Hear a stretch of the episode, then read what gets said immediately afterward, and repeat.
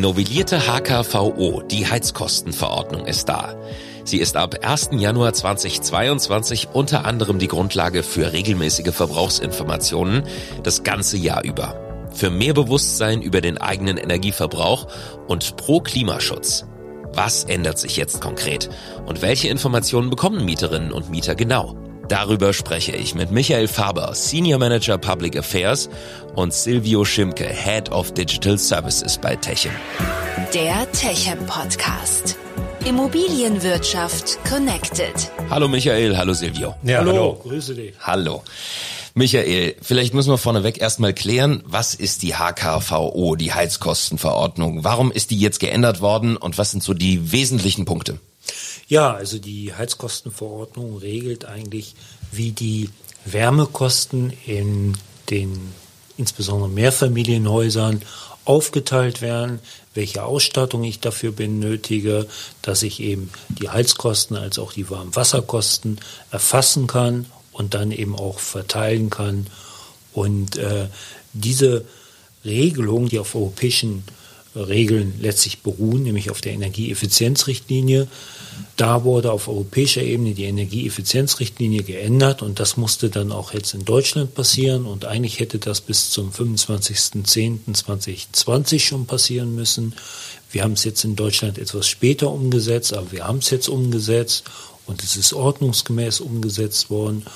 Und wesentlich ist dabei eben, dass man gesagt hat, dass zukünftig, also eben ab jetzt, die Ausstattung fernablesbar sein muss, dass daran gekoppelt unterjährige Informationen vorgesehen sind, dass die einzelnen Geräte interoperabel sein sollen, also miteinander besser vernetzt oder eben austauschbar sein sollen. Und darüber hinaus hat der deutsche Gesetzgeber noch Regeln geschaffen, dass er eben sagt, die Geräte sollen zukünftig auch ein Smart Meter Gateway anbindbar sein, um damit die Digitalisierung in der Energiewende voranzubringen. Über Smart Metering haben wir schon gesprochen in unserem letzten Podcast. Über allem steht ja das Thema Klimaschutz. Welchen Impact hat diese Umsetzung jetzt auf den Klimaschutz? Die unterjährige Information, die bringt natürlich enorm viel, dass ich erstmal sagen kann, ich kann mich jetzt besser vergleichen. Wenn ich monatlich da informiert werde, kriege ich einfach besser mit, wie viel habe ich verbraucht und so kann ich sparen. Silvio sagt immer, wer vergleicht, der kann auch gut sparen. Mhm. Äh, das ist es genau, ja, dass ich da eben einen besseren Wert habe und alleine dadurch werde ich schon weitere Energie einsparen. Und ich meine, man darf immer nicht vergessen, allein die Heizkostenverordnung, allein diese Ausstattung, die ich habe, da geht der europäische Gesetzgeber davon aus, dass ich 15 ja bis zu 20 Prozent einsparen kann. Und ich meine, jetzt nochmal zusätzlich werde ich dazu was einsparen und äh, das wird wieder ein weiterer Beitrag für Klimaschutz, sprich für CO2-Vermeidung sein. Es gibt dazu Untersuchungen, äh, schon lange bevor die HKV gültig geworden ist, äh, von der Deutschen Energieagentur. Die hat mit äh, 1000 Haushalten Tests durchgeführt, haben genau diesen Haushalten jeden Monat äh, diese Information bereitgestellt. Und das Ergebnis war, dass dadurch Einsparungen von fünf bis zehn Prozent möglich ist. Mhm. Ja. Das hört sich jetzt im ersten Augenblick irgendwie wenig an. Aber wenn man bedenkt, wie viele Millionen von Mietswohnungen es gibt, äh, ist das, glaube ich, ein extrem großer Anteil, mhm. ja, der, der, der da eingespart werden kann. In Summe vor allen Dingen. Ja, ja, einfach weil man sensibler mit dem umgeht und sieht, okay, welche Auswirkungen hat es, wenn ich hier an dieser Stelle mal ein bisschen zurückfahre oder, oder spare. Genau, ich kann es unmittelbar sehen. Ne? Das hat, glaube ich, mhm. einen ganz, ganz spannenden Effekt. Und ähm, ja, am Ende des Tages äh, kannst du das eben auch in der, ähm, ja, in der Geldbörse bemerkbar machen. Ja. Da kann man so diesen Trend der steigenden Energiepreise mit seinem eigenen Verhalten ein Stück weit entgegenwirken. Aber Silvio, wir können ja mal den Weg gehen der Informationen, wie die erhoben werden und äh, wie die Information dann weiterverarbeitet wird. Wie läuft das? Genau, das ist, glaube ich, ganz spannend, ne? weil in den Gebäuden entstehen die Daten, die wandern die erstmal raus, sage ich gleich dazu, und dann wandern die wieder zurück zu den ja. Mieter in den gleichen Raum sozusagen, ne? auf, das, auf das Smartphone des Mieters und der Mieterin. Äh, wie funktioniert das? Viele äh, Gebäude von, von großen Messdienstleistern, eben auch Techem, sind mittlerweile komplett über Funk angebunden. Das heißt, da muss eben niemand mehr in die Gebäude rein, in die Haustür rein, Geräte am Heizkörper oder Warmwasser äh, der Zähler ablesen, sondern das kann komplett äh, über Funk ausgelesen werden, mhm. wird dann in die Techem Cloud übertragen. Äh, wir prüfen und bereiten diese Informationen auf und stellen die dann eben den Mietern, Mieterinnen und zum Teil auch den Vermieter äh, wieder zur Verfügung, eben auf dem Smartphone und dann hat er unmittelbar Zugriff auf diese Daten. Mhm. Ja, und das, das ist die neue Technik. Wie Michael sagte, dass ähm, bis Ende 2026 müssen alle Gebäude mit dieser Technik in Deutschland ausgestattet sein. Dann kann jeder Mieter direkt seine Heizdaten, äh, Warmwasserdaten hat einen Zugriff und ja, wie Michael sagte, wer schlau vergleicht, kann sparen. Ähm, und das ist die Grundlage äh, für diese ganze Thematik. Ja. ja. Du hast Funk angesprochen, du hast Fernablesbarkeit angesprochen. Mhm. Wie läuft das ganz konkret? Also Fernablesbarkeit im Sinne der HKVO ist natürlich, wenn etwas komplett über Funk ausgelesen wird. Da gibt es den sogenannten Smart Reader, der hängt in den Gebäuden und sammelt äh, aus jeder Wohnung über Funk schon mal die Daten ein und überträgt die dann gebündelt in die Techem Cloud. Fanauslesbar ist aber auch, wenn zum Beispiel das Walk-by-Szenario äh, gilt. Äh, was ist Walk-by?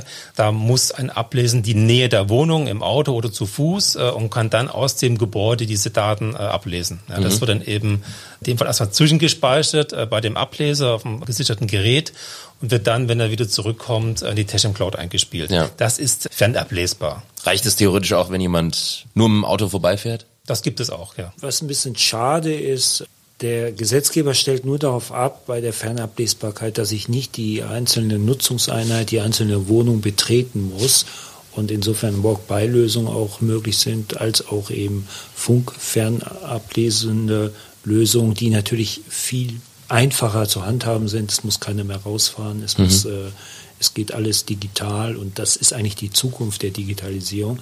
Aber leider ist eben hier der deutsche Gesetzgeber oder Verordnungsgeber nicht so weit gegangen, wie er hätte gehen können. Auf europäischer Ebene war nämlich auch, wäre auch möglich gewesen zu sagen, ich lasse nur noch als fernablesbar Funk fernablesend mhm. und dann eben das, was Silvio besprochen äh, dargestellt hatte. Aber ich glaube, die Uhr tickt und äh, bis Ende 2026 ist ja nicht mehr so lange hin und bis dann muss alles quasi auf Komplettfunk umgestellt ja. werden und äh, ähm, dieser Zwang hört sich erstmal mal, straff an aus Sicht des Gesetzgebers. Ähm, aber aus Vermieter und auch aus Mietersicht hat es natürlich große Vorteile.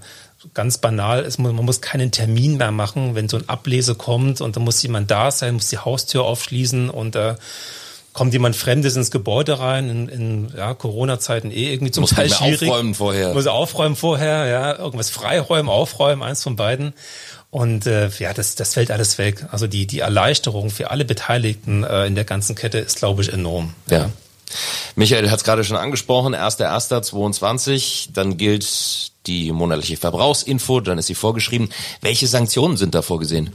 Eigentlich wäre ursprünglich vorgesehen, wenn die Richtlinie ordnungsgemäß oder fristgemäß umgesetzt worden wäre, dann hätte man erstmal vierteljährig bzw. halbjährig dann die Informationen geben müssen. Jetzt gilt es ab 1.1.2022, da sind die monatlichen, aber das gilt dann auch wirklich über das ganze Jahr. Also ich muss auch im Sommer dann äh, Informationen geben. Und das macht natürlich auch Sinn, weil auch im Sommer der eine oder andere mal warm duscht. Mhm. Und dann äh, kriege ich natürlich auch die Informationen, wie viel äh, habe ich da verbraucht. Ja, und natürlich sind auch Sanktionen vorgesehen, wenn eben eine solche Ausstattung nicht gewährleistet ist, also eine fernablesbare Ausstattung oder eben wenn die unterjährigen Informationen nicht erfolgen, dann kann, äh, können Mieter oder Mieterinnen drei Prozent der Heizkostenabrechnung am Ende des Jahres äh, abziehen. Und das ist die Sanktion.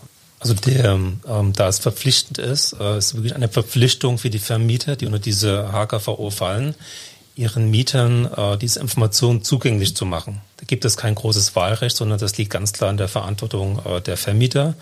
Und äh, wir helfen dem Vermieter natürlich, diese Pflicht äh, einzuhalten. Hm. Und die Mieter fragen sich jetzt natürlich, wird das was kosten? Geht da eventuell sogar die Miete hoch? Jetzt bekomme ich mehr Informationen. Das ist auf der einen Seite natürlich gut. Wir haben auch gesagt, das Sparpotenzial wächst damit. Die Transparenz wächst. Aber kostet mich das auch mehr? ich möchte da noch auch nochmal darauf hinweisen, was Silvia eben sagte. Es ist eben das Kürzungsrecht ist auch schon möglich, wenn ich nicht ordnungsgemäß informiere. Also ich muss genauso informieren, wie das der Verordnungsgeber auch vorgesehen hat. Und jetzt zur äh, Kostenfrage. Also natürlich fallen jetzt erstmal mehr äh, Dienstleistungen an. Auf der anderen Seite wird natürlich auch wieder Einsparungen werden erfolgen, weil ich ja auch effizienter damit umgehe. Und der äh, Verordnungsgeber ist davon ausgegangen, dass es eine Kostenneutralität ist und es im Endeffekt dann äh, für die Mieter und Mieterinnen nicht zu Mehrkosten führt. Wenn keiner mehr kommen muss zum Ablesen, ist es ja auch günstiger, oder? Ja, das ist ja auch. Aber vielleicht können wir noch mal genau sagen, welche Informationen Mieterinnen und Mieter zukünftig bekommen und welchen Nutzen außer Sparpotenzial sie äh, damit noch haben. Da steige ich mal ein. Also ganz konkret geht's los mit den Energiekosten für Warmwasser, also Warmwasseraufbereitung, um aus kaltem Wasser warmes Wasser zu mhm. machen, ja. Und die Wärmekosten, beides äh, in Kilowattstunden. Äh, das kennen äh, viele Mieter, Mieterinnen von, von ihrer Stromkostenabrechnung, Kilowattstunden. Ja. Da gibt es eben eine Umrechnung. Diese Information stellen wir über ein Portal bereit. Der Vermieter muss seine Mieter dort anmelden. Also er kann das ganze Produkt bei uns im Techem-Portal online buchen, speziell ein kleiner Vermieter trägt dann dort die Daten seiner Mieter ein, inklusive E-Mail-Adresse und über diese E-Mail-Adresse schicken wir dem Mieter jeden Monat äh, den Zugang zu diesen Informationen, eben für Warmwasser und für, und für Heizenergie. Und äh, wenn sich dann der Mieter, Mieterin dort einloggt, sieht er erstmal den Vormonat. Ne? Also ich bin jetzt, äh, was haben wir heute, ähm, äh, Dezember, sehe ich eben dann den kompletten November. Ich sehe den Vormonat, also den Oktober, kann ich schon mal sehen, wie, wie das da angestiegen oder gesunken ist und ich sehe den Vergleichszeitraum des Vorjahres. Mhm. Am Anfang etwas eingeschränkt aus Datenschutzgründen, aber wenn es dann mal ein paar Jahre läuft, hat man da einen ganz guten Zugriff auf die Historie.